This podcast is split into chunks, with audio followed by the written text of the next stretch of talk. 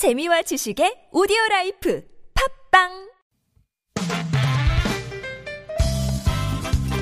빡빡한 일상의 단비처럼 여러분의 무뎌진 감동 세포를 깨우는 시간 좋은 사람 좋은 뉴스 함께합니다.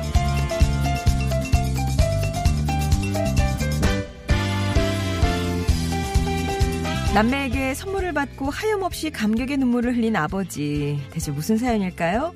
미국에 사는 라이언 가족의 사연인데요. 아버지 웨슬리 씨는 자동차에게 크리스틴이라는 이름을 붙여줄 정도로 자신의 자동차를 무척이나 아끼는 사람이었습니다. 하지만 17년 전 아내가 난소암 진단을 받고 병원비 부담이 커지자 안타까운 마음을 뒤로하고 결국 자동차를 팔았는데요. 그렇게 크리스틴을 떠나보냈던 아버지. 그런데 최근 이 추억 속의 자동차와 영화 같은 재회를 했습니다. 아버지의 자식들이죠. 제이크와 제니 남매가 그 차를 발견한 건 2년 전이었어요. 인터넷 벼룩시장을 돌다가 아버지의 자동차를 우연히 발견하게 됐습니다. 당장이라도 구입하고 싶었지만 너무 비쌌답니다. 그런데 최근에 치료비 마련을 위해 자동차를 팔고 싶어 하는 차 주인이 자동차를 좀 저렴하게 내놓아서 덕분에 남매는 아버지의 크리스틴을 되찾아올 수 있었죠. 아버지의 아쉬움을 이해한 남매의 마음이 정말 영화 같은 일을 만들었네요.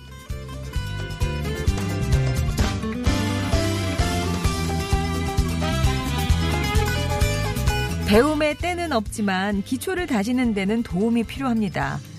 흔히 비행 청소년이라 불리던 부산의 18살 A양과 B양. 지난달 치러진 고졸 검정고시에 나란히 합격했는데요. 이들이 공부한 곳은 학교도 도서관도 아닌 경찰서였습니다. 각자의 사연으로 고등학교를 자퇴한 두 사람은 아르바이트를 하면서 생활비를 마련했지만 학교와는 담을 쌓았죠. 하지만 학업에 대한 미련을 버리지 못하고 틈틈이 공부를 해서 검정고시, 검정고시에 응시를 했는데 수학 과목의 기초가 부족해서 매번 고배를 마셔야 했어요. 이 사실을 알게 된 동네 경찰서 소속 학교 전담 경찰관이 이들을 어, 위기 청소년 지원 프로젝트인 고투게더에 합류시키는데요. 그렇게 상담과 병행한 특별 과외가 시작됩니다. 그 결과 합격의 영광을 얻게 된 두 학생.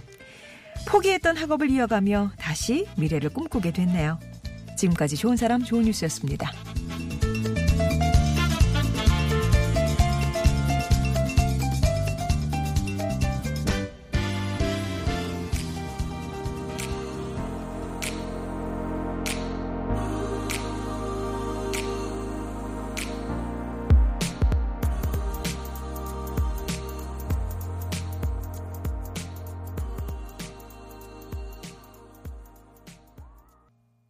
들으신 노래는 혼내의 굿투게더였습니다. 좋은 사람 좋은 뉴스. 에마. 아, 자기가 정말 아끼던 차를 떠나보내는 심정. 이 뭐라고 표현할 수 있을까요?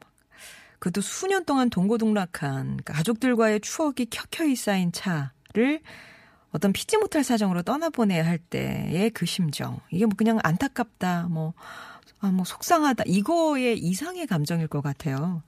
아버지는 아픈 엄마를 위해 그렇게 해야 했고요. 남매도 그 차가 아버지에게 어떤 차인지 잘 알고 있었습니다.